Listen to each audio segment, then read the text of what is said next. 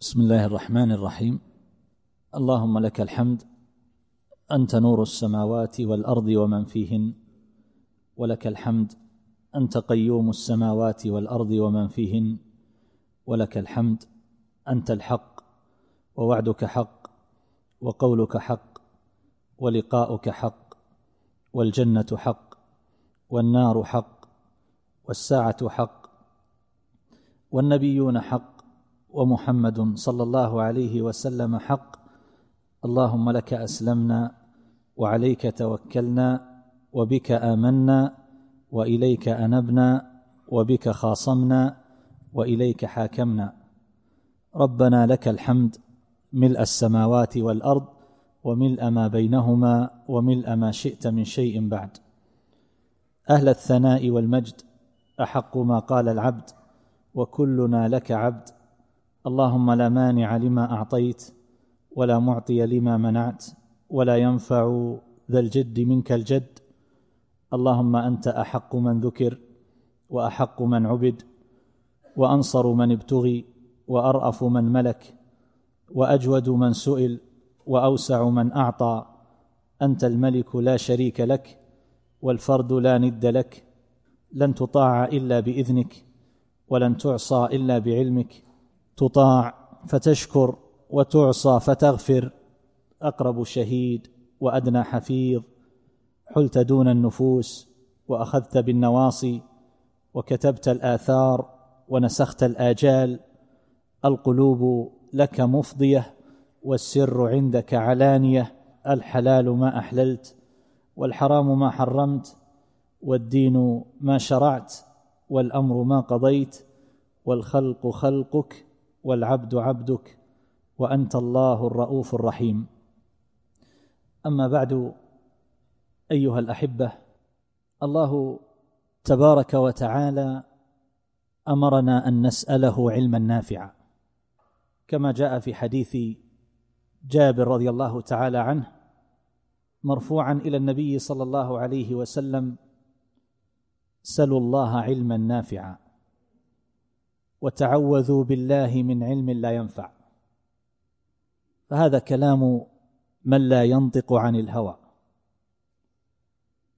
وكان صلى الله عليه وسلم يعلم ذلك أمته عمليا فكان من دعائه اللهم إني أعوذ بك من علم لا ينفع ومن قلب لا يخشع ومن نفس لا تشبع ومن دعوة لا يستجاب لها.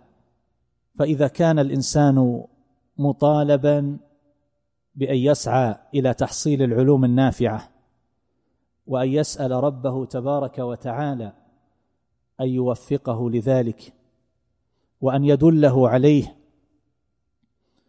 فلا شك أن العلم المتعلق بالمعبود جل جلاله أنه أشرف العلوم وأنفع العلوم لأنه يتعلق بالرب المالك المعبود. لا إله إلا هو. وقد قيل إن شرف العلم بشرف المعلوم. ولا ريب أن الله تبارك وتعالى هو أشرف المعلومات. فالعلم النافع أيها الأحبة ما عرف العبد بربه ودله عليه حتى عرفه ووحده فصار يأنس به ويستحي منه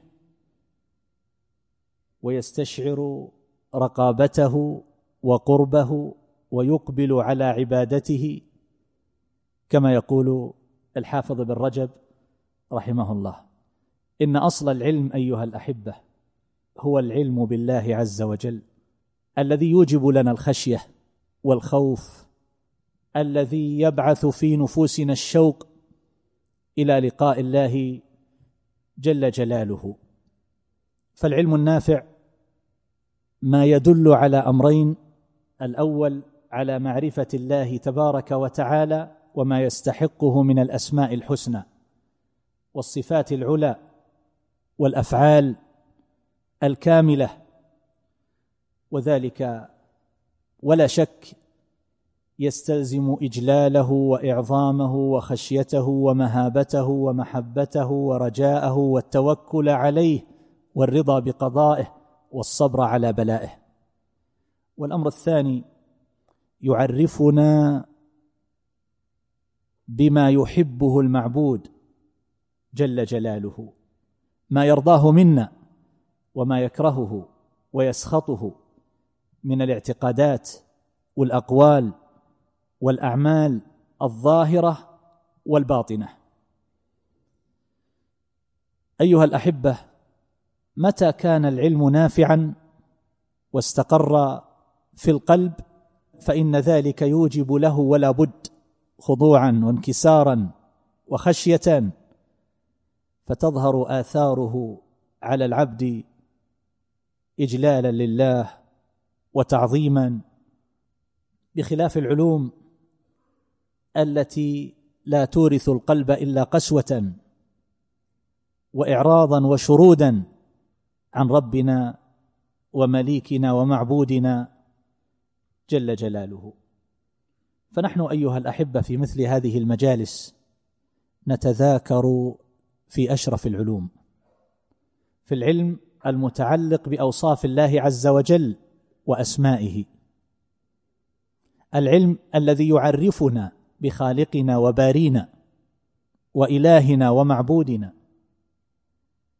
والعبد بحاجة إلى هذا العلم من أجل أن يعظم المعبود حق التعظيم ومن أجل أن يعبده عبادة لائقة فلا يقدم شيء على محاب الله عز وجل. ولا يوجد في قلبه ما يزاحم محبة الله أو يكون شيء من المخلوقين أعظم في نفسه خوفا من الله جل جلاله أو يتوكل على الخلق الضعفاء ولا يثق بما عند الله تبارك وتعالى. إلى غير ذلك من الأمور التي سنذكرها في موضعها إن شاء الله. نحن في هذا المجلس بإذن الله تبارك وتعالى سنتحدث عن بعض المقدمات المتعلقة بالأسماء الحسنى وسيكون المجلس الثاني إن شاء الله مكملا لهذا المجلس. فقد رأيت أن أفرقها في مجلسين. من أجل أن يكون ذلك أدعى لضبطها وفهمها واستيعابها فإنها قد تحتاج إلى شيء من التركيز والإسراع بعرضها لربما يفوت المقصود من ذكرها.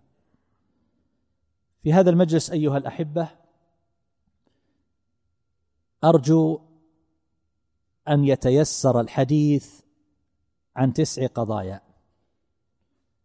الأولى في الكلام على الاسم والصفة والفرق بينهما. والثانية في ذكر ضابط يضبط ما يضاف إلى الله تبارك وتعالى من الأسماء. والثالثة في الكلام على الأركان أركان الإيمان بأسماء الله الحسنى. والرابعة في الكلام على إحصائها. من أحصاها. إن لله تسعة وتسعين اسما. مئة إلا واحد. من أحصاها دخل الجنة. ما المراد بالإحصاء؟ والخامسة في الكلام على الروايات التي ورد فيها سرد الأسماء. في هذا الحديث المخرج في الصحيحين جاء في بعض رواياته في غير الصحيحين. سرد للأسماء. سأتكلم على ثبوت هذا الحديث وما يتعلق بالكلام على رواياته وضعفه. السادسة في ذكر مضان الأسماء الحسنى. أين نبحث عنها؟ أين نجدها؟ والسابعة في الأصول التي ترجع إليها. ما هي الأسماء التي ترجع إليها جميع الأسماء الحسنى؟ والثامنة في تفاضل أسماء الله تبارك وتعالى. والتاسعة في الكلام على الاسم الأعظم. هذه تسع قضايا في هذه الليلة. أرجو أن نتمكن من عرضها. وسأحرص بإذن الله عز وجل على أن يكون الكلام سهلا واضحا لا يستشكله السامع. أما اولا فالكلام على معنى الاسم والصفة والفرق بين الاسم والصفة. تعرفون أن النحاة يعرفون الاسم من حيث هو يقولون ما دل على معنى في نفسه ولم يقترن بزمن. زيد مسجد كتاب مصحف. وأن الفعل ما دل على معنى في نفسه واقترن بزمان ذهب في الزمن الماضي. دل على معنى الذهاب ودل على الزمن في الزمن الماضي. يذهب دل على الذهاب ودل على الزمن وهو المضارع. اذهب. دل على الذهاب ودل على طلبه في المستقبل. وهكذا قرأ دل على القراءة ودل على زمانها أنه كان في الزمن الماضي. يقرأ في الزمن الحاضر المضارع. فالفعل يدل على شيئين على المعنى ويدل على الزمن. وأما الاسم فهو يقولون ما دل على معنى في نفسه ولم يقترن بزمان. وشيخ الإسلام ابن تيمية رحمه الله يقول بأن أسماء الأشياء هي الألفاظ الدالة عليها فهذا كأس وهذه ساعة وهذا الذي بيدك كتاب أو دفتر وهذه نظارة وهذا مصحف وتلك سيارة فهي الألفاظ الدالة على الأشياء. فنحن نتعرف على الأشياء إما بالإشارة نشير إليه إما بالإشارة الحسية أو بأسماء الإشارة تقول هذا أفضل من هذا أو تقول خذ هذا. وقد نتعرف على الأشياء بما يدل عليها من الضمائر حينما نكني عنها بالضمير. فتقول هو مسافر. هو يعني من؟ يعني زيد مثلا. هو مسافر. ونتعرف عليها بأسمائها. التي وضعت لها. فهذا زيد وهذا عمر وهذا صالح وهذا ثوب وهذا منزل دار وهذه طائرة وهكذا. هذا معنى الاسم. والصفة هي الاسم الدال على بعض أحوال الذات وعبر عنها ابن فارس رحمه الله وهو من أئمة اللغة من المتقدمين من أهل السنة. الذين لا تجد في كتبهم لوثة كلامية. رحمه الله رحمة واسعة. يقول عن الصفة بأنها الأمارة اللازمة للشيء. هذا طويل وهذا قصير وهذا مريض وهذا صحيح وهذا عالم وهذا جاهل وهذا تقي وهذا فاسق وهذا مؤمن وهذا كافر. فهذه أوصاف. هذه هي الصفة. وبهذا يمكن أن نعرف الفرق بين الاسم والصفة. وفي فتاوى اللجنة الدائمة ورد سؤال عن هذه القضية. وحاصل الجواب أن أسماء الله كل ما دل على ذات الله مع صفات الكمال القائمة به. بناء على أي اعتبار؟ أن كل اسم كما هو الراجح مشتق. ما فيها اسم جامد. الاسم الجامد يعني غير المشتق. فالمشتق معنى ذلك أنه يدل على صفة أو مشتق من صفة. فالرحيم من الرحمة والغفور من الغفر والرزاق من الرزق والخالق من صفة الخلق والحي من صفة الحياة. فأسماء الله تبارك وتعالى تدل على أوصاف كلها مشتقة. ولا شك أن المشتق أبلغ من الجامد لأن الجامد لا يدل على صفة. وسيأتي إيضاح هذا بإذن الله عز وجل بأكثر من هذه الجملة. لكن يقال أسماء الله كل ما دل على ذات الله مع صفات الكمال القائمة به. تقول العزيز دل على ذات الله ودل على صفة العزة. الرحيم دل على ذات الله ودل على صفة الرحمة. الله دل على ذات الله وعلى صفة الإلهية. الخالق دل على ذاته وعلى صفة الخلق. الحي دل على ذاته وعلى صفة الحياة. إلى غير ذلك. فهذه أسماؤه تبارك وتعالى. تدل على ذاته وتدل على صفة تقوم به ملازمة للذات. أما الصفات فهي نعوت الكمال القائمة بالذات. اذا الاسم يدل على أمرين والصفة تدل على على شيء واحد. الصفة مثل العزة ليست اسم. الاسم هو العزيز يدل على الذات وعلى صفة العزة. العزة صفة فهي تدل على معنى يقوم بالله عز وجل. هذه تسمى صفة معنوية كما سيأتي إن شاء الله. وهكذا الصفات غير المعنوية مثل صفة الوجه فهي صفة ثابتة لله تبارك وتعالى لكنها ليست اسم. وهكذا الصفات الفعلية مثل الاستواء النزول فالاستواء صفة فعلية. وهو علو خاص. استوى على العرش أي على وارتفع. الكلام صفة فعلية لكن ليس من أسماء الله عز وجل الكلام ولا من أسمائه المتكلم ولا من أسمائه المستوي لكن من صفاته الاستواء والكلام والعلو والفوقية وما إلى ذلك من الأوصاف. اذا الصفة تدل على نعوت الكمال القائمة به سواء كانت معنى أو كانت صفة غير معنوية أو كانت فعلا من الأفعال. ويمكن أن نذكر ثلاثة فروقات على سبيل الاختصار والتلخيص بين الاسم والصفة حتى نفرق بينهما. فنقول الفرق الأول بين الاسم والصفة أن الأسماء يشتق منها صفات. أما الصفات فلا يشتق منها أسماء. هذه عقيدة أهل السنة والجماعة في هذا الباب. الأسماء يشتق منها صفات. كل اسم يشتق منه صفة لله تبارك وتعالى. الكريم نشتق منه صفة الكرم. فالكريم اسم والكرم صفة. العلي يشتق منه صفة وهي العلو فالعلي اسم من أسماء الله عز وجل. الرب اسم من اسمائه يشتق منه صفة الربوبية. المعطي اسم من أسمائه جل وعلا يشتق منه صفة الإعطاء. وهكذا. لكن هل نشتق من صفات الله عز وجل الأسماء له؟ الجواب لا لأنه كما سيأتي أن أسماء الله تبارك وتعالى توقيفية. فلا نأخذ له أسماء نحن نفهمها من من الصفات. لا.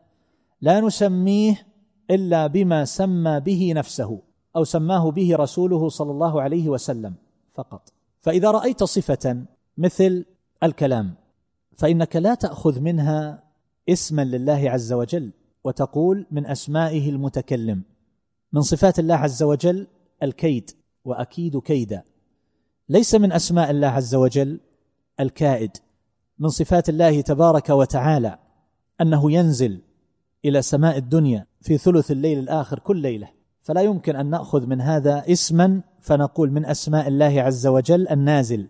فالأسماء لا تشتق من الصفات لكن الصفات تشتق من الأسماء. كل ما رأيت اسما لله عز وجل فإنه متضمن لصفة. يمكن أن تأخذ منه صفة فإنه يدل على أوصاف الكمال. قد يدل على صفة واحدة وقد يدل على أكثر كما سيأتي إن شاء الله. فأسماء ربنا تبارك وتعالى أوصاف. كما قال ابن القيم رحمه الله في النونية أسماؤه أوصاف مدح كلها مشتقة قد حملت لمعاني يعني تحمل معان كاملة وأوصاف لائقة بالله تبارك وتعالى. نحن نحتاج هذه القضايا يعني عند الكلام على اسم الله الرحمن في موضعه. من أهل العلم من يقول إنه جامد. الكلام على اسم الله تبارك وتعالى الله. هل هو جامد ولا مشتق؟ إذا قلنا إنه مشتق فمعنى ذلك أنه يدل على صفة. فالقاعدة من الآن أن كل أسماء الله عز وجل مشتقة.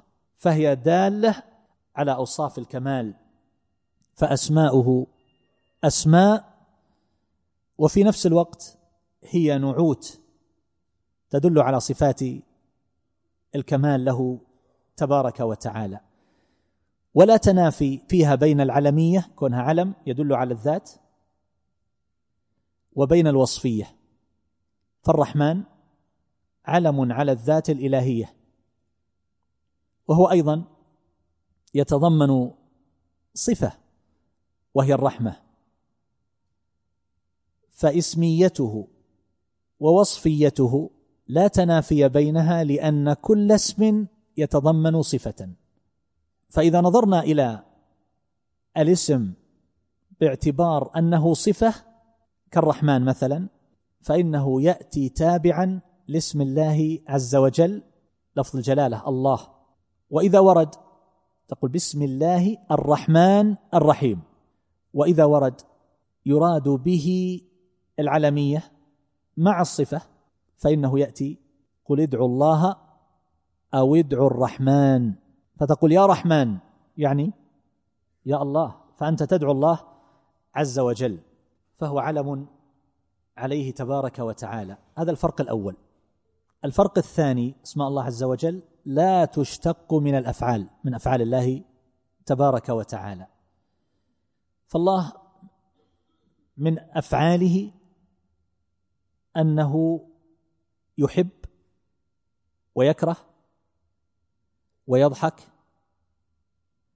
وينزل إلى سماء الدنيا ويغضب. فلا نقول اخذا من هذه الأفعال لا نسميه بالمحب الكاره النازل الغاضب وما إلى ذلك. أما الصفات فإنها تشتق من الأفعال. فمثلا يحبهم ويحبونه هذا فعل. فنشتق منه صفة نثبت لله عز وجل صفة المحبة. الله تبارك وتعالى غضب على أقوام. غضب يغضب.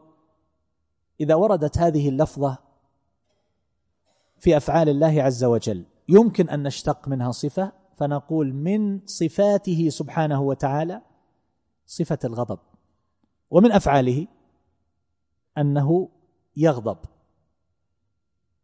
فالصفات تشتق من الأفعال الأسماء ما تشتق من الأفعال. لهذا قيل باب الصفات أوسع من باب الأسماء وباب الإخبار أوسع من باب الصفات.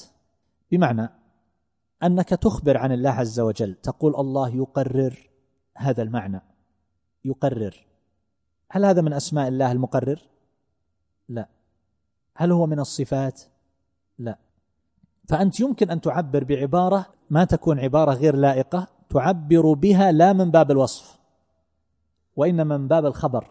فالخبر أوسع. فالله عز وجل يقول والسماء بنيناها بأيد أي بقوة. فالأيد هنا ليس جمع يد اليد تجمع على أيدي والأيد هو القوة وليس هذا من قبيل التأويل. هذا معناه في كلام العرب. كما قال الله عز وجل وداود ذا الأيد يعني القوة.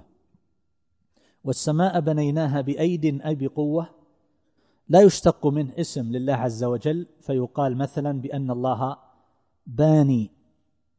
أو بناء أو نحو ذلك. الله تبارك وتعالى أخبرنا أنه يسقي. قال فأسقيناكموه في ماء المطر. فهذا لا يؤخذ منه اسم لله تبارك وتعالى. فلا يقال بأن الله عز وجل هو الساقي. وهكذا أيضا قال الله تعالى فدمدم عليهم ربهم بذنبهم فسواها دمدم لا يقال إن من أسماء الله عز وجل المدمدم. وهكذا أيضا لا يقال إن الله مدمر أو أنه طامس لأنه قال مثلا فطمسنا أعينهم. وكذلك لا يقال إنه المقطع لأنه قال عن بني إسرائيل وقطعناهم في الأرض أمما. ولا يقال إنه المنسي ولا تكونوا كالذين نسوا الله فأنساهم أنفسهم. وهكذا في سائر الأمثلة التي من هذا القبيل. فبعض الناس يستشكل هذا.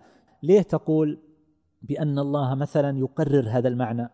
لابد نتأكد هل تقرير صفة من صفات الله عز وجل ولا لا. نقول ما يحتاج نتأكد. باب الإخبار أوسع من باب الصفات وباب الصفات أوسع من باب الأسماء. فعندنا صفات لا يشتق منها أسماء لله تبارك وتعالى كما سمعتم. الفرق الثالث أن أسماء الله تعالى وصفاته تشترك في الاستعاذة بها والحلف بها. الأسماء مثل العزيز. تقول أعوذ بالعزيز. أعوذ بالله. أعوذ بالرحمن. فاستعذت بها. باب الأسماء أو أسماء الله تعالى والصفات تشترك في الاستعاذة والحلف. تقول والله والرحمن والعزيز والعظيم والعلي تحلف بأسماء الله عز وجل. وأيضا تستعيذ وتحلف بالصفة. تقول وعزة الله وعظمة الله. هل يجوز الإنسان أن يحلف بالقرآن؟ يجوز ولا ما يجوز؟ يجوز لأن القرآن كلام الله. وكلام الله صفة من صفاته فتحلف بالقرآن. لكن هل يجوز الحلف بالكعبة؟ لا لأنها مخلوقة. فنحن في الصفات نستعيذ بها تقول أعوذ بعزة الله وقدرته. لاحظ هذه صفات ليست أسماء. أعوذ بعزة الله وقدرته. من شر ما أجد وأحاذر. وتحلف بها تقول وعزة الله وعظمة الله وإلهية الله وكلام ربي. هذا لا إشكال فيه. اذا تشترك الأسماء والصفات في أنه يحلف بها ويستعاذ بها لكن تختلف في أمرين. مثل ما اشتركت في أمرين تختلف في أمرين. تختلف في التعبيد لها وأيضا في الدعاء. فالتعبيد والدعاء لا يكون إلا للأسماء. تقول عبد الله عبد العزيز عبد الرحمن عبد العظيم عبد الكريم. لكن هل تقول عبد الكرم؟ كرم صفة. هل تقول عبد العزة؟ عبد الرحمة؟ يمكن هذا؟ هذا ما يمكن. لا نعبد أسماءنا للصفات صفات الله عز وجل وإنما لأسمائه لأن التعبد إنما يكون لله تبارك وتعالى. والدعاء تقول يا الله يا رحمن يا رحيم يا عظيم. لكن هل تقول يا عزة الله يا رحمة الله يا عفو الله. هكذا تدعو الصفة؟ الجواب لا. الصفة لا تدعى. إنما الذي يدعى هو الموصوف سبحانه وتعالى. تقول يا عزيز يا رحيم يا عفو اعف عني. يا رحمن ارحمني. وهكذا. اذا اتفقت الأسماء في شيئين؟ الأسماء مع الصفات. وافترقتا في شيئين. هذه ثلاثة فروقات. ما الفرق بين باب الأسماء باب التسمية وباب الإخبار؟ يمكن أن يلخص ذلك أيضا بأمور محددة فيقال الفرق الأول أن أسماء الله توقيفية. لا نسميه إلا بما سمى به نفسه أو سماه به رسوله صلى الله عليه وسلم. وأما باب الخبر فهو أوسع. فيمكن أن نخبر عن الله عز وجل بأنه موجود. ومعلوم أن الموجود ليس من أسماء الله تبارك وتعالى. فنقول الله موجود. يمكن أن نقول عن الله عز وجل بأنه قديم كما يقول شيخ الإسلام ابن تيمية رحمه الله وتلميذه ابن القيم. لا على سبيل التسمية فليس من أسمائه القديم.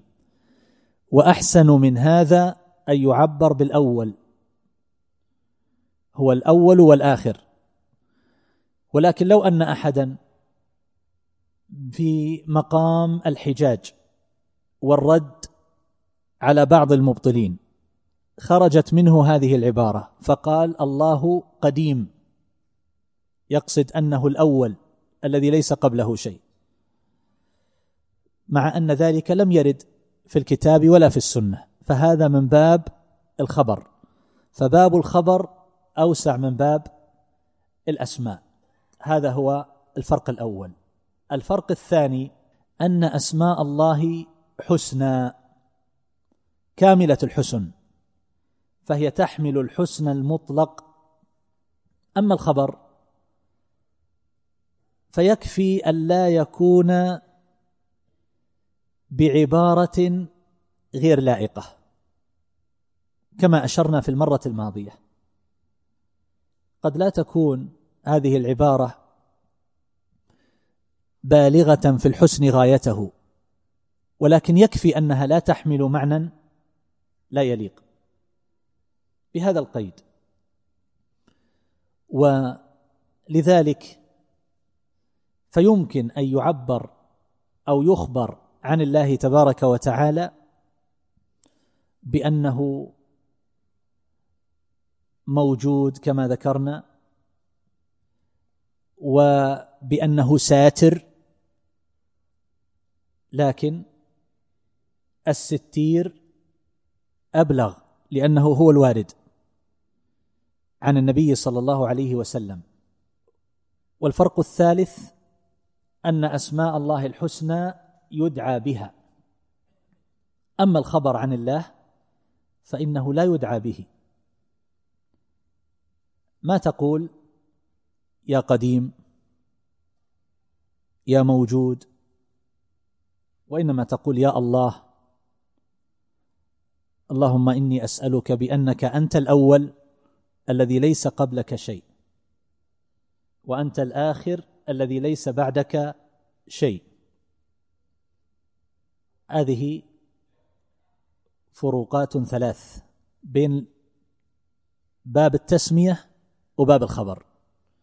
ثانيا ضابط الأسماء الحسنى.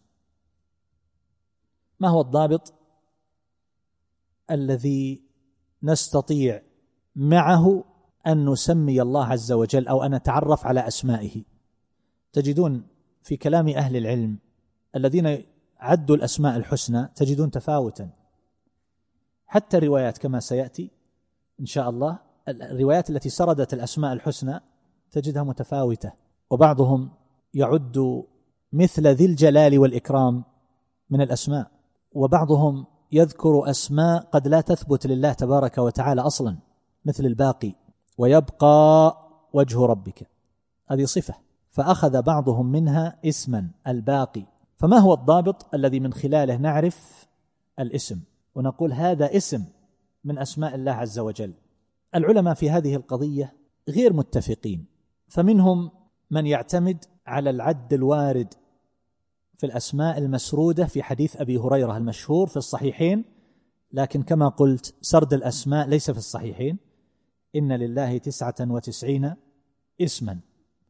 مئة إلا واحد من أحصاها دخل الجنة. ثم جاء سردها في هذه الروايات فأخذوا هذه يعني من صحح هذا الحديث ولو من بعض طرقه كرواية عند الترمذي وقال هذه أسماء لله عز وجل.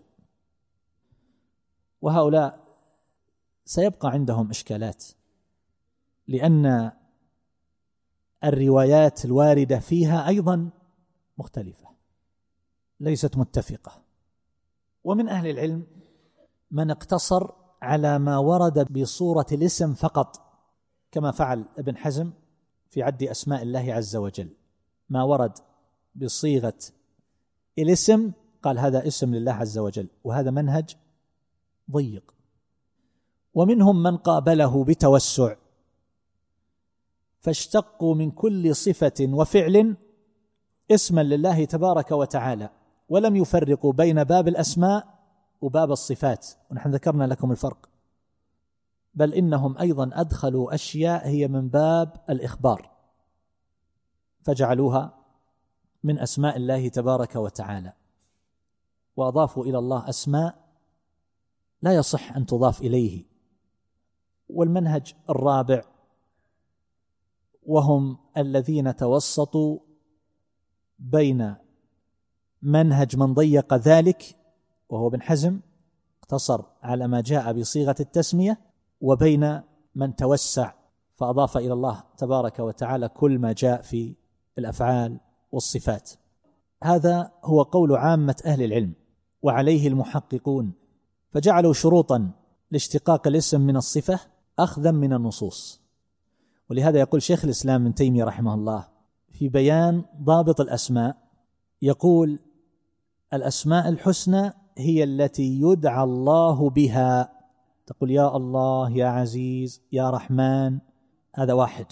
وجاءت في الكتاب والسنة. ما نركب أشياء ونولدها من عند أنفسنا. وتقتضي المدح والثناء المطلق بنفسها. يعني دالة على معان. يعني النزول مثلا. هل يقتضي ثناء مطلقا بنفسه؟ من حيث هو؟ الجواب لا. كلمة النزول هذا الفعل. من حيث هو؟ هل يدل على كمال بنفسه؟ الجواب لا. فهذه تكون دالة على كمال بنفسها. ومعنى حسن فهي حسنى أسماء. ولله الأسماء الحسنى فادعوه بها. فهنا قال ولله الأسماء الحسنى. لله سمى بها نفسه. فنأخذها من الكتاب والسنة.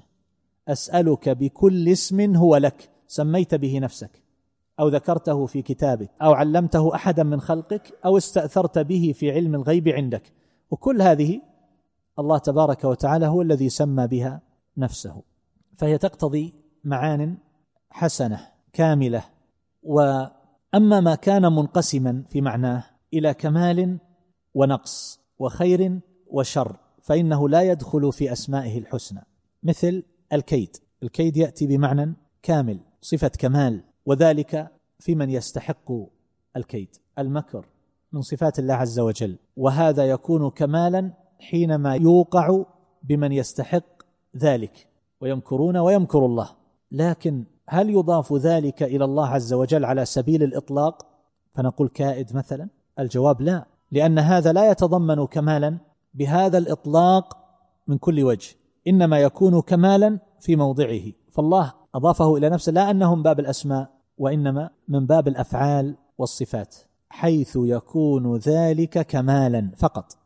واضح؟ فنقول الله عز وجل يمكر بالكافرين بالمجرمين بالظالمين ونقول الله عز وجل يكيد للكافرين والمنافقين فيملي لهم ليزدادوا كفرا ثم بعد ذلك يلقونه على شر حال فتكون عاقبتهم إلى النار. وهكذا. فهذا لا يكون كمالا بإطلاق وإنما يكون كمالا في موضعه الذي يحسن فيه وهذا هو الذي يضاف إلى الله تبارك وتعالى. اذا أسماء الله عز وجل لابد أن يكون الاسم ورد في الكتاب والسنة ولابد أن يدل على معنى حسن بإطلاق معان كاملة أوصاف كمال وأن الله يدعى بها. ولله الأسماء الحسنى. فادعوه بها. ومن تتبع كلام أهل العلم في هذا فمنهم من يجمل ويذكر قيدا أو قيدين. وهذا أغلب العلماء. ومنهم من يزيد على ذلك. وإذا أردت أن تتتبع ما قالوه فيمكن أن تخرج بجملة من الضوابط والقيود. فيقال الأول أن يثبت الاسم بنص.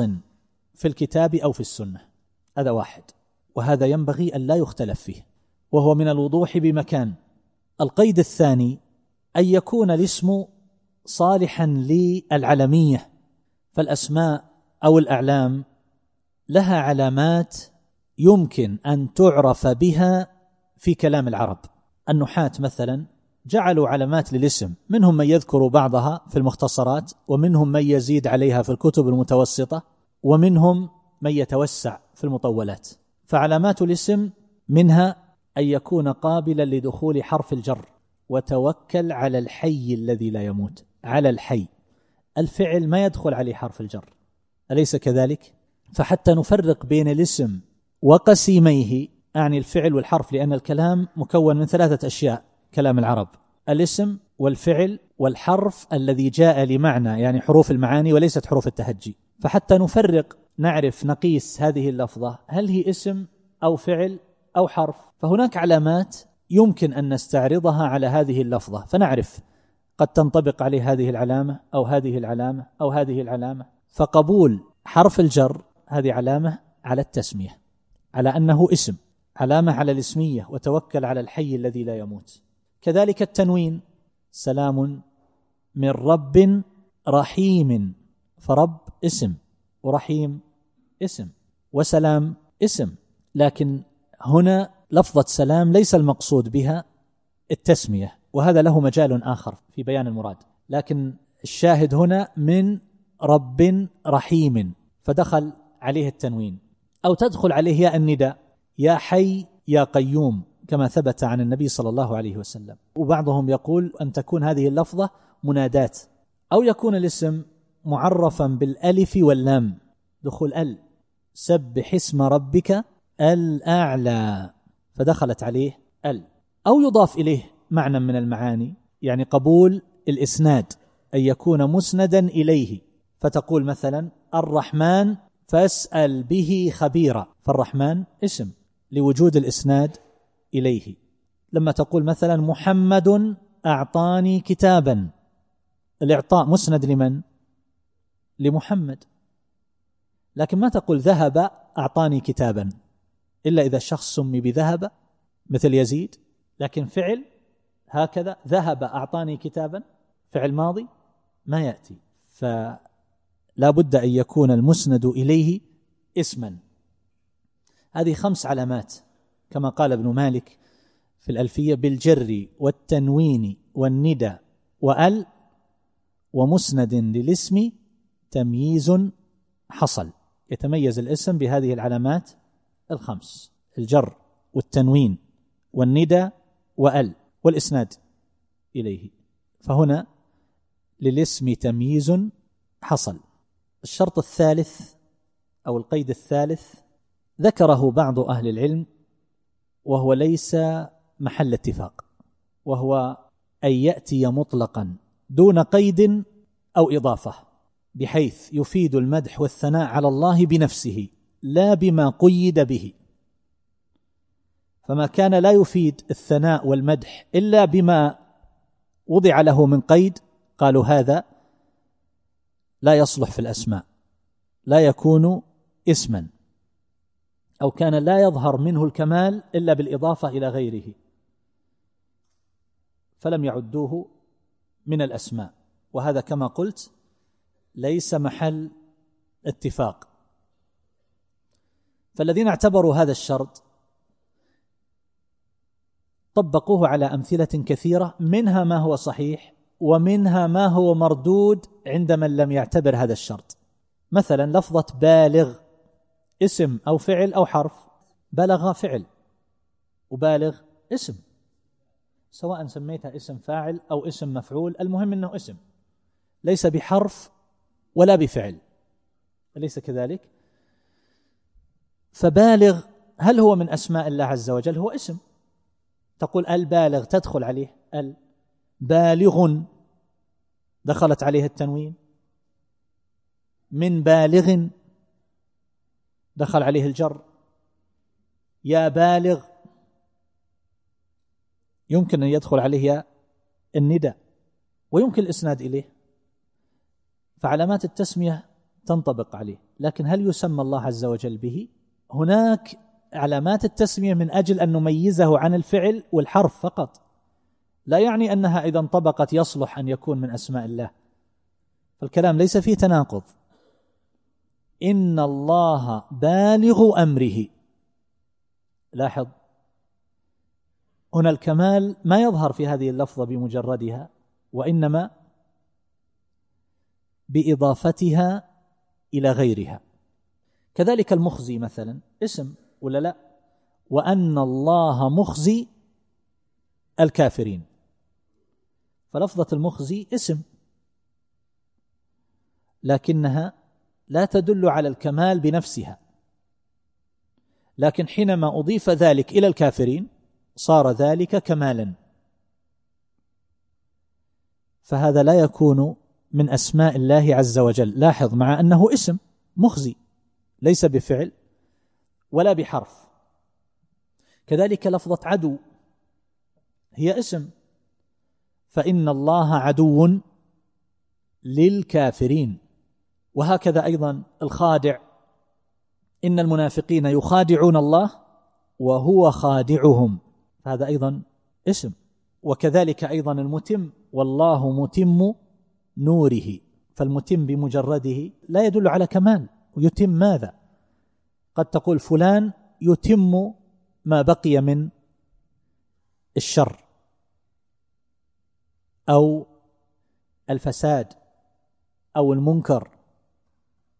فيأتي بحسب ما يضاف إليه. وهكذا أيضا الفالق والمخرج. إن الله فالق الحب والنوى. إلى أن قال ومخرج الميت من الحي. فالفالق والمخرج ليست من أسمائه تبارك وتعالى. وهكذا أيضا الفاطر والجاعل والمتوفي والرافع والمطهر والمهلك والمنزل والسريع سريع العقاب. كل هذا جاء في الآيات لكنه لم يأتي مطلقا وإنما جاء مقيدا أو بالإضافة. فهذه إنما تذكر في حق الله تبارك وتعالى على الوضع الذي قيدت به ويدعى بها على ما ورد في النص. كيف دعا النبي صلى الله عليه وسلم؟ يا مقلب القلوب هكذا. ما تقول يا مقلب؟ ثبت قلبي على دينك. يا مقلب القلوب. والشرط الرابع أن يكون هذا الاسم دالا على صفة من صفات الكمال. فكما عرفنا أن أسماء الله عز وجل أعلام وأوصاف فكل اسم فهو متضمن لصفة من صفاته الكاملة تبارك وتعالى. وعرفنا أن أسماء الله جميعا مشتقة وأنها ليست جامدة وقلنا إن هذا هو الأبلغ وهو اللائق فيما نسمي الله تبارك وتعالى به. وإلا لم تكن الأسماء حسنى إذا ما كانت تدل على أوصاف الكمال. فالجامد لا مدح فيه ولا معنى له لا يتضمن صفة. فإذا تعددت الأسماء وقيل إنها كثيرة لا يحصيها الخلق فإنما هو تعدد ألفاظ لو قلنا بأنها جامدة كما يقول ابن حزم وبعض أهل البدع. يقولون هي مجرد أعلام. لا تدل على أوصاف. فهؤلاء هم الذين ينفون صفات الكمال عن الله تبارك وتعالى. الشاهد الله عز وجل كما في الحديث القدسي يقول يؤذيني ابن آدم. يسب الدهر وأنا الدهر. بيدي الأمر أقلب الليل والنهار وأنا الدهر. هل الدهر من أسماء الله عز وجل؟ هل يصح أن يقال فلان عبد الدهر؟ يسمى بعبد الدهر؟ الجواب لا ليس من أسماء الله. ما وجه قول الله تبارك وتعالى وأنا الدهر؟ يبينه ما بعده. ما الذي بعده؟ أقلب الليل والنهار. فالدهر زمان وقت. فهذا الذي يسب الدهر لما وقع فيه من الأمور المكروهة بالنسبة إليه هو في الواقع يعود سبه إلى من؟ يعود إلى من يقلب الليل والنهار. فالله تبارك وتعالى هو الذي يقدر الأقدار ويسبب الأسباب وهو تبارك وتعالى هو الذي يدير الليل والنهار. فمن سب الدهر فإن ذلك يعود إلى الله جل جلاله. وأنا الدهر بيدي الأمر أقلب الليل والنهار. فالشاهد أن الدهر ليس من أسماء الله. لماذا؟ ما هي العلامة التي لم تنطبق عليه؟ تدخل عليه علامات الاسم أليس كذلك؟ لكن هل الدهر يتضمن صفة كمال؟ هل هو مشتق أو جامد؟ جامد. الدهر. ما هي الصفة التي يتضمنها؟ ما في صفة. فهذا لا يصح أن يسمى الله تبارك وتعالى به. فهو لا يدل على كمال اطلاقا ولا مدح ولا يتضمن شيئا من أوصاف الله جل جلاله. القيد الخامس هو أن الوصف الذي يدل عليه هذا الاسم ويتضمنه لا بد أن يكون كاملا من كل وجه. فصفاته تبارك وتعالى كاملة. لا يكون هذا منقسما. يكون في موضع كمال وفي موضع نقص. لابد أن يكون كاملا من كل وجه. الآن كثير من الأشياء قد تكون كمالا بالنسبة للمخلوق. الزوجة بالنسبة للمخلوق الزواج كمال لكن بالنسبة للخالق نقص ينزه عنه. السنة والنوم بالنسبة للمخلوق النوم كمال. الذي لا ينام مريض يحتاج يذهب إلى الطبيب. ويقلق وينزعج لأنه ما ينام. ولا يحصل له هذا الخلل أصلا والاضطراب في النوم إلا لاختلال مزاجه يعني تغير عافيته وصحته. لا شك أنه كمال للمخلوق. لكن بالنسبة للخالق أنه نقص. وهناك أشياء تكون في موضع من قبيل النقص وفي موضع آخر من قبيل الكمال مثل الكيد. الكيد قد يكون تقول فلان صاحب كيد. يكيد لأصحابه ويكيد لقراباته ويكيد لجيرانه. هذا نقص ولا كمال؟ نقص. لكن حينما يقال إن الله يكيد بالكافرين والمجرمين والظالمين إنهم يكيدون كيدا وأكيد كيدا فهنا يكون كمال ولا نقص؟ كمال. وهكذا أيضا المكر. فهذا يكون منقسما في موضع كمال وفي موضع نقص. فما كان كذلك فلا يصح أن يسمى الله به. لا يسمى الله تبارك وتعالى بكائد أو نحو ذلك. ولهذا ليس من أسمائه الحسنى الماكر مع أنه قال ويمكرون ويمكر الله. وليس من أسمائه الفاتن والله عز وجل قال لنفتنهم فيه. وليس من أسمائه المضل يضل من يشاء ولا المستهزئ الله يستهزئ بهم. فهذا لأنه ليس بكمال مطلق وإنما يكون كمالا في موضع. فمثل هذا لا يقال إلا في الموضع الذي يكون فيه من قبيل الكمال فقط. ولا يكون ذلك من باب التسمية وإنما من باب الوصف.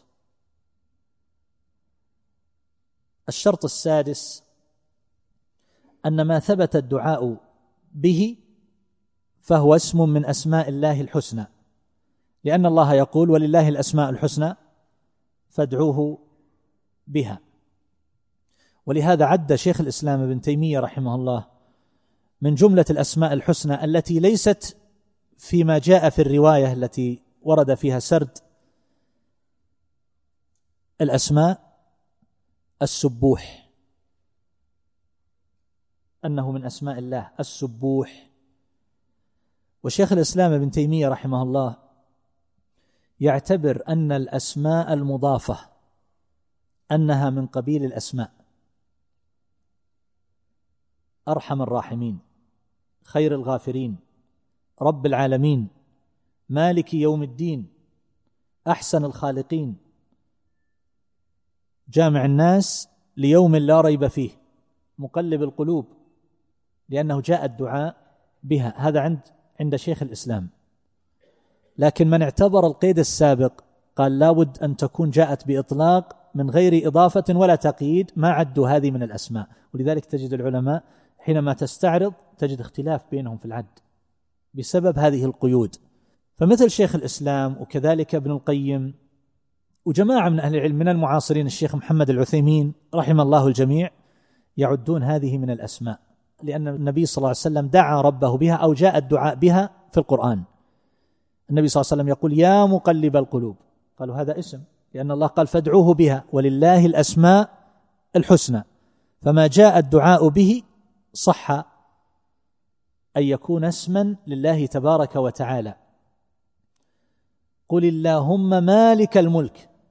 منادى. مالك الملك. وهكذا في قوله تبارك وتعالى جامع الناس ليوم لا ريب فيه ونحو ذلك. الشرط السابع أن ما ورد في الكتاب والسنة ما ورد في الكتاب والسنة بصيغة اسم الفاعل. فإذا كان يدل على نوع من الأفعال ليس بعام شامل فلا يعد من الأسماء الحسنى. وإذا اعتبرنا هذا القيد فيخرج اسم الزارع من أسماء الله تبارك وتعالى والذارئ وأخرج به بعضهم المسعر. مع أن النبي صلى الله عليه وسلم قال إن الله هو المسعر. وكثير من المحققين من أهل العلم عدوا ذلك من أسماء الله تبارك وتعالى المسعر. المقصود أيها الأحبة أن تعرف أن بعض هذه الضوابط لم يتفق عليها فكانت هي السبب في إدخال بعض العلماء لبعض الأسماء وإخراج آخرين لبعض آخر من هذه الأسماء. وكنت حاولت أن أعمل مقارنة لما قيل إنه من أسماء الله عز وجل فوضعت جداول اسم كل عالم والأسماء التي سردها وتظهر في الجدول من الذين عدوا هذا الاسم والأسماء فوق أسماء العلماء.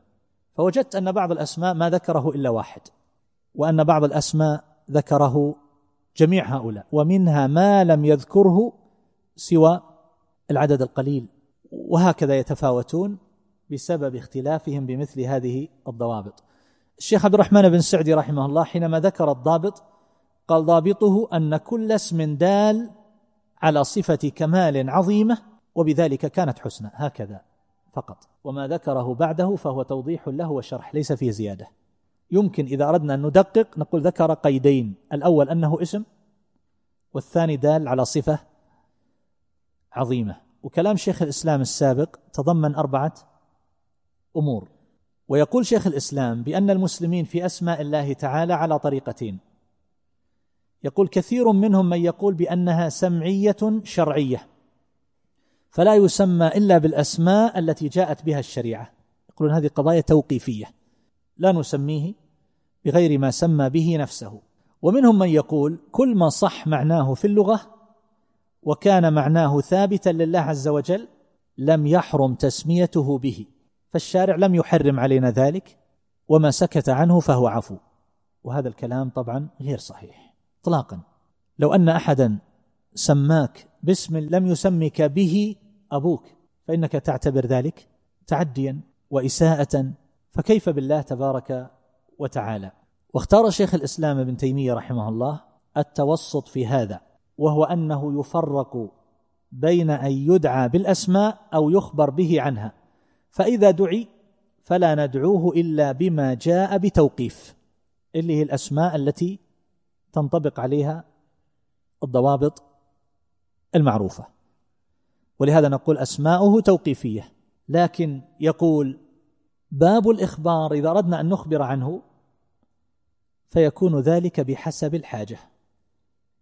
يقول ممكن أحد يأتي يحتاج أن يترجم لآخر أسماء لله عز وجل.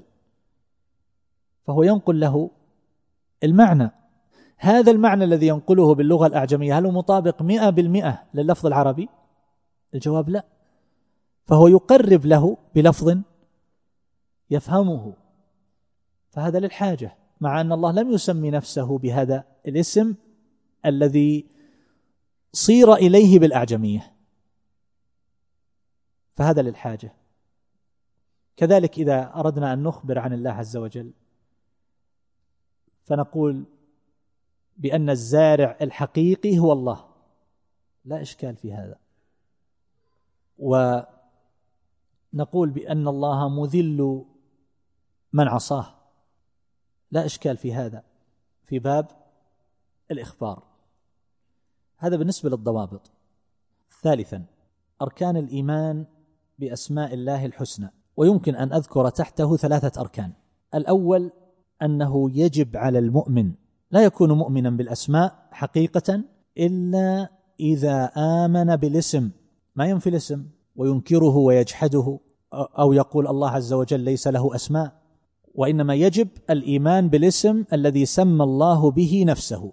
لا بد من هذا. فالإيمان بالاسم يدخل تحته أن نثبت الاسم حقيقة لله تبارك وتعالى. وقد نقل شيخ الإسلام رحمه الله اتفاق جميع أهل الإثبات الذين يثبتون الصفات من مختلف الطوائف على أن الله حي حقيقة عليم حقيقة قدير حقيقة سميع حقيقة بصير حقيقة. فإذا أمنا بالاسم نثبت هذه الأسماء حقيقة لله عز وجل هذا واحد. وأيضا الأمر الثاني أن ننزه الله عن مماثلة المخلوقين. فالمخلوق يقال له عزيز وقالت امرأة العزيز. والله من أسمائه العزيز. ولكن حينما يسمى الله تبارك وتعالى بالعزيز فإنه لا يكون مماثلا لهذا المخلوق الذي سمي بالعزيز.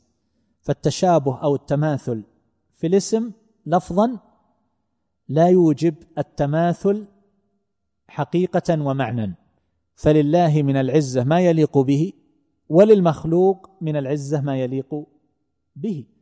مثل ما نقول الله تبارك وتعالى يقال له الحي والمخلوق يقال له الحي.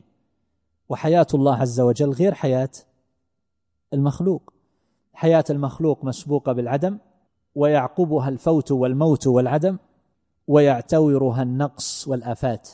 فالنوم موته والضعف والمرض والإرهاق والتعب والنعاس السنة كل ذلك نقص في الحياة. ولهذا قال الله عز وجل الحي القيوم لا تأخذه سنة ولا نوم. فنفى عنه هذه العوارض التي تكون نقصا في الحياة. فحياته كاملة من كل وجه. ليس كمثله شيء وهو السميع البصير. ولاحظوا هنا أنه ذكر السمع والبصر والمخلوق يوصف بالسمع والبصر. ولكن سمع الله عز وجل غير سمع المخلوق وبصر الله تبارك وتعالى مغاير لبصر المخلوق. وإن وجد التطابق في الاسم لفظا فهذا الأمر الثاني. الأمر الثالث مما يتعلق بالإيمان بالاسم أن نؤمن بأن أسماء الله تبارك وتعالى حسنى أنها بالغة في الحسن غايته ولله الأسماء الحسنى. ويمكن أن نضيف إلى هذا زيادة إيضاح فيقال بأن الله تبارك وتعالى وصف أسماءه بأنها حسنى في القرآن بأربعة مواضع بأربع آيات في الأعراف ولله الأسماء الحسنى فادعوه بها وذروا الذين يلحدون في أسمائه. والموضع الثاني في الإسراء قل ادعوا الله أو ادعوا الرحمن أيا ما تدعو فله الأسماء الحسنى. والموضع الثالث في طه الله لا إله إلا هو له الأسماء الحسنى. والموضع الرابع في الحشر هو الله الخالق البارئ المصور له الأسماء الحسنى. فالحسنى هي تأنيث الأحسن كما يقال الكبرى والصغرى فهذا تأنيث للأكبر والأصغر. وقد ذكر ابن الوزير اليماني رحمه الله ما يبين هذا المعنى بأن الحسن من صفات المعاني فكل لفظ له معنيان حسن وأحسن. والمراد هنا بالحسنى الأحسن من المعنيين من أجل أن يصح الجمع على حسنى ولا يفسر بالحسن منهما إلا الأحسن لهذا الوجه. وشيخ الإسلام يوافقه على هذا. يقول الحسنى هي المفضلة على الحسنة والواحد الأحاسن. فالشاهد أن الاسم إذا كان له أكثر من معنى وبعض هذه المعاني أحسن من بعض فبماذا نفسره؟ بالأحسن. بالأحسن. يعني مثلا الخالق له عدة معاني. منها المقدر. فإذا قال هو الله الذي لا إله إلا هو ثم قال هو الله الخالق البارئ. فهنا نفسر الخالق بالمقدر والبارئ بالمنشئ من العدم. لماذا فسرناه هنا بالمقدر؟ من أجل ألا يكون تكرارا محضا. لو فسرنا الخالق بالموجد من العدم فالبارئ هو الموجد من العدم. ما صار في عندنا معنى جديد. فالأبلغ والأحسن أن نقول الخالق هنا في هذا الموضع فقط. هو المقدر. يقدر ثم يوجد بناء على هذا التقدير. الخالق البارئ. مثل ذلك القدوس السلام. إذا قلنا إن القدوس هو المنزه من كل المقدس من كل عيب ونقص. وقلنا السلام هو السالم من كل عيب ونقص فالمعنى واحد. لكن من أهل العلم من يقول نعم القدوس هو المنزه من كل عيب ونقص في الماضي والحاضر. والسلام هو السالم من كل عيب ونقص وآفة في المستقبل. صار في فرق. أو من يقول بأن القدوس هو الطاهر والسلام هو السالم من كل عيب ونقص. فهذه الألفاظ تحتمل أكثر من معنى فنحمل ذلك على أفضل هذه المعاني. ولا مانع إذا كان لها أكثر من معنى كاملة أن نحمل ذلك مثل لفظة رب كما سيأتي إن شاء الله. لها ما يقرب من سبعة معاني وكل هذه المعاني صحيحة. والأكمل أن نحمله على جميع هذه المعاني. مثل لفظة من أسماء الله تبارك وتعالى الجبار. كما سيأتي إن شاء الله في موضعه. الجبار تأتي بمعنى العزيز القوي الذي يقسم ظهور الجبابرة. وتأتي لفظة الجبار الذي يجبر بمعنى الذي يجبر كسر الضعيف ويقوي الكثير منكسر القلب. تقول اللهم اجبر كسرنا. فهو جبار بهذا الاعتبار للكثرة. جبار. ويأتي بمعنى أيضا العالي ولهذا يقال للنخلة الطويلة جبارة. فله العلو المطلق علو الذات وعلو المنزلة وعلو القهر. فلا إشكال أن نفسر الجبار بهذه جميعا ويأتي إن شاء الله تعالى في موضعه.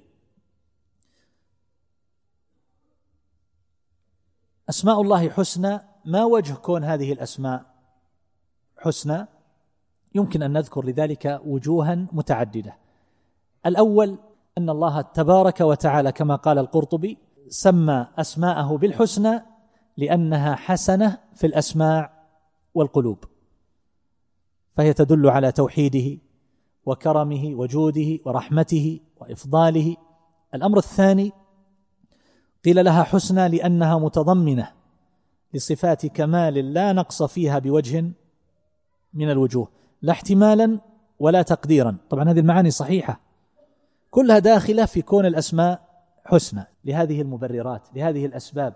وكذلك أيضا الأمر الثالث يقال لها حسنى لأنها أحسن الأسماء وأكمل الأسماء.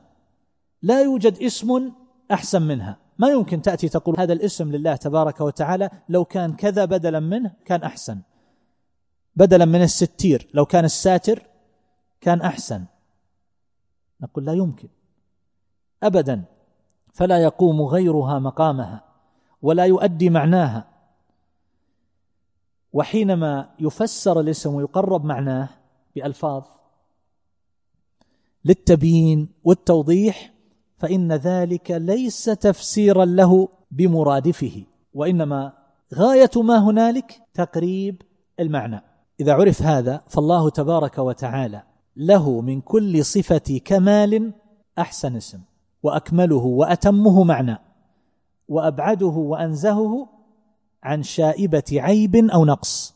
فمثلا صفة الإدراكات. ماذا يمكن أن يكون من الأسماء يعبر أو يتضمن ذلك ويدل عليه؟ العليم الخبير اللطيف. العليم الذي يوصف بالعلم والخبير الذي يعلم خفايا وبواطن الأشياء. واللطيف هو الذي أحد معانيه أنه الذي يعلم الدقائق الأمور الدقيقة دقائق الأشياء. لكن لا يقال العاقل والفقيه مع أن هذه العاقل والفقيه هي من الأسماء أو الأوصاف الدالة على الإدراك. قل فلان يفقه ما يفقه فلان يعقل. فلا يقال له لا العاقل ولا الفقيه. وهكذا أيضا السميع البصير ولا يقال السامع والباصر والناظر. لو جاء أحد وقال بدلا من نقول السميع نقول نريد نسميه السامع. نقول أبدا السميع أبلغ. وهكذا أيضا من صفات الإحسان البر الرحيم الودود.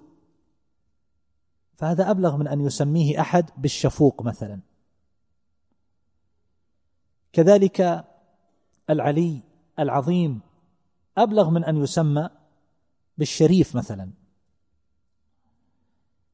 كذلك الكريم لو جاء واحد قال بنسميه السخي فالوصف بالكرم أبلغ من الوصف بالسخاء. وهكذا أيضا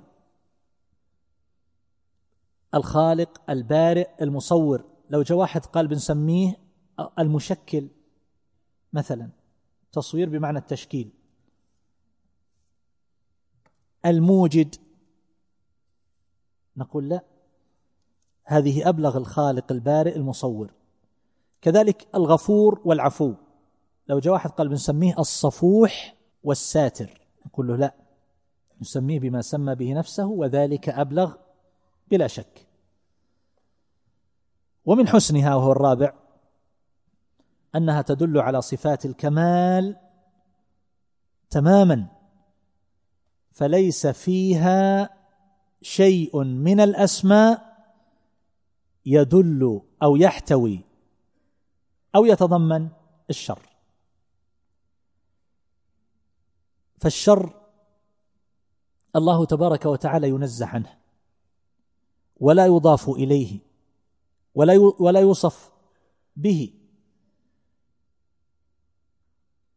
إنما يدخل الشر في مفعولات الله تبارك وتعالى.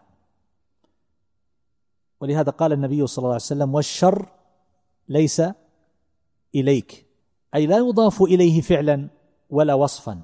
وإنما يدخل في مفعولاته وفرق بين الفعل والمفعول. يعني أن فعل الله ليس بشر والفعل صفة. ولكن في المفعولات يوجد الشر. يعني مثلا الشيطان خير ولا شر؟ شر. الكفر خير ولا شر؟ شر. السرقة خير ولا شر؟ شر. ليس في أفعال الله شر. والله عز وجل خلق الخلق. فالشر يوجد في مفعولاته. ولا يوجد في أفعاله فأفعاله كلها خير. فهو بالنظر إلى فعل الله عز وجل حينما خلق الشيطان وحينما خلق الشرور والآفات والحيات والعقارب والهوام وهذه الأمور فإنما ذلك بالنسبة لفعل الله عز وجل لحكمة عظيمة. فحينما خلق الشيطان صار الناس في هذا الابتلاء والامتحان. هو الذي خلق الموت والحياة ليبلوكم أيكم أحسن عملا. وهو العزيز الغفور. عزيز الذي يستطيع أن يأخذ ويقهر من عصاه. والغفور أيضا يستر الزلة ويتجاوز ويعفو. فلاحظ هنا وجود الشيطان ووجود خلق هذه الأشياء المكروهة بالنسبة إلينا هي بالنسبة لفعل الله عز وجل وهو خالق الخلق هي خير وليست بشر. يحصل الابتلاء يجزي قوما بالحسنات ويعاقب آخرين ويظهر حلمه وعفوه وقدرته وعزته وحكمته كل هذه الأشياء تظهر. وإن لم يتبين لنا بعضه. لكن كل شيء خلقه الله عز وجل وأوجده أو أمر به فهو لحكمة بالغة. فأفعاله ليس فيها شر. وأسماؤه ليس فيها ما يدل عليه أو يتضمنه. وإنما يدخل في مفعولاته كما ذكرت وهذا بطريق العموم كما في قوله تبارك وتعالى قل أعوذ برب الفلق من شر ما خلق فهو في المخلوقات. وكذلك أيضا يعني من شر الذي خلقه أو من شر مخلوقه.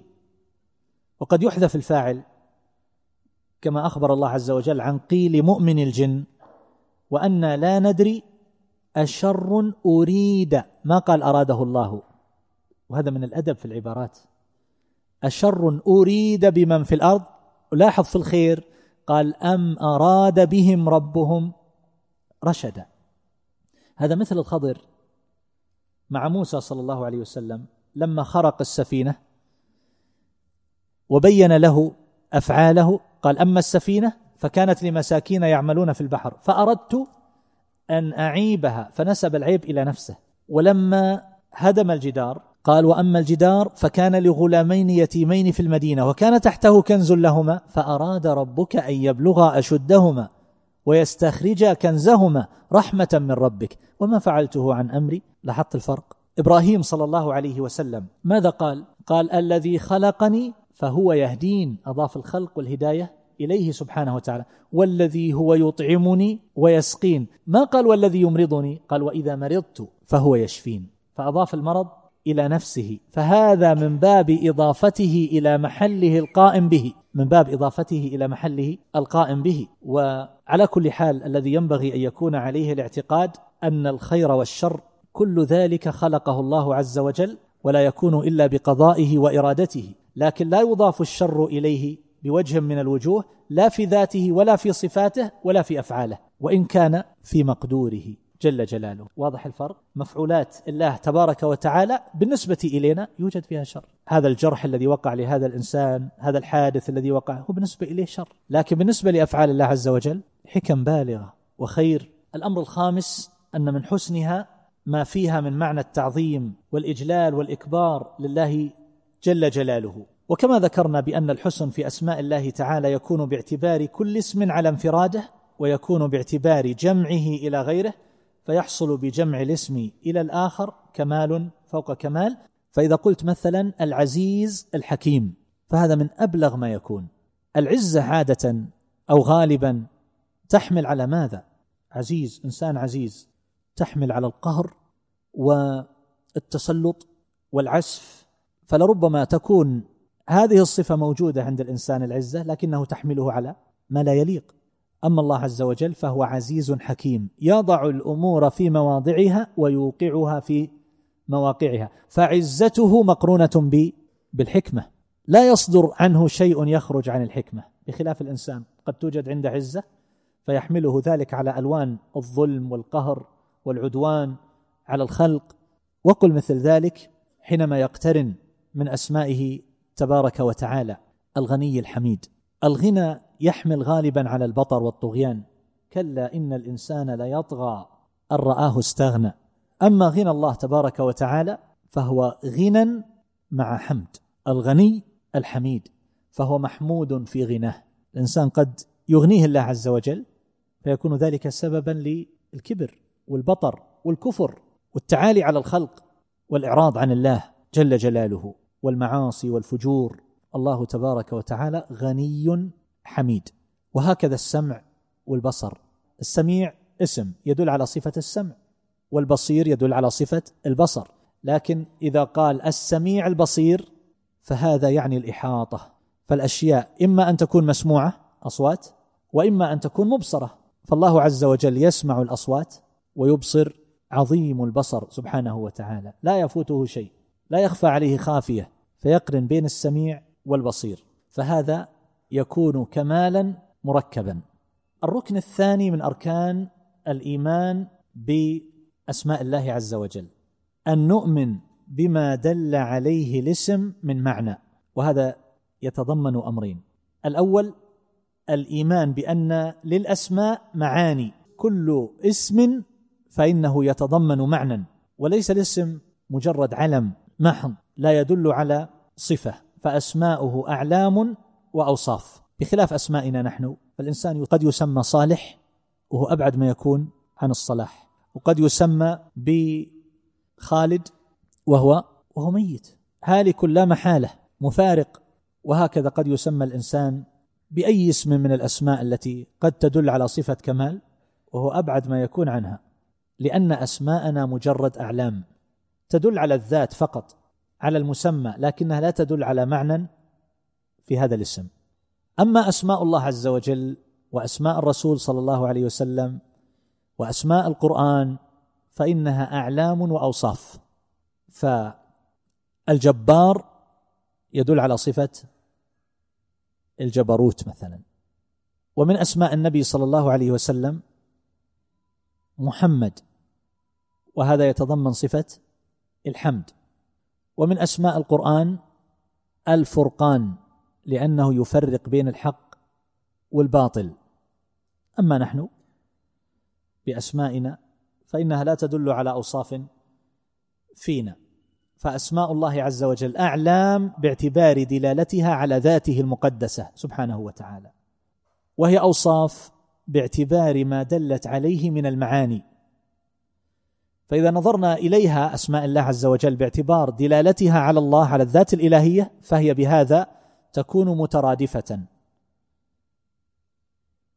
العزيز والرحمن والكريم والرحيم كلها تدل على مسمى واحد. قل ادعوا الله أو ادعوا الرحمن. ايا ما تدعو فله الأسماء الحسنى. وإذا نظرنا إليها باعتبار أن كل اسم يدل على معنى فهي بهذا الاعتبار متباينة متغايرة. فالعزيز يدل على العزة والرحيم يدل على الرحمة.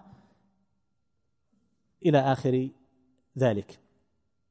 الأمر الثاني مما يتعلق بهذا الركن وهو أن فهم هذه الأسماء فهم معانيها والتفكر فيها. لا يعني التفكر بذات الله عز وجل فإن ذلك لا يجوز بحال من الأحوال. لا يجوز الإنسان أن يعمل فكره في ذات الله لأنه لا يمكن أن يصل إلى هذا. ولكن حينما نتفكر في معاني هذه الأسماء في أن الله هو الرزاق فنتوجه إليه إذا أردنا الرزق إذا تفكرنا بأنه هو الغني فإننا نتوجه إليه وحده في طلب الغنى. وإذا تفكرنا في اسمه الكريم كذلك بعد ذلك يأتي الركن الثالث من أركان الإيمان بأسمائه تبارك وتعالى وهو الإيمان بما يكون لها من آثار. وهذا أرجئ الكلام عليه إن شاء الله تعالى في الدرس القادم. وأسأل الله عز وجل أن يبارك لنا ولكم في الأعمار والأوقات وان يجعل هذه المجالس خالصة لوجهه الكريم وسبيلا إلى مزيد من الإيمان بالله تبارك وتعالى ومعرفته والخوف منه ورجائه والتوكل عليه وأن يعيننا وإياكم على ذكره وشكره وحسن عبادته. وصلى الله وسلم على نبينا محمد وآله وصحبه.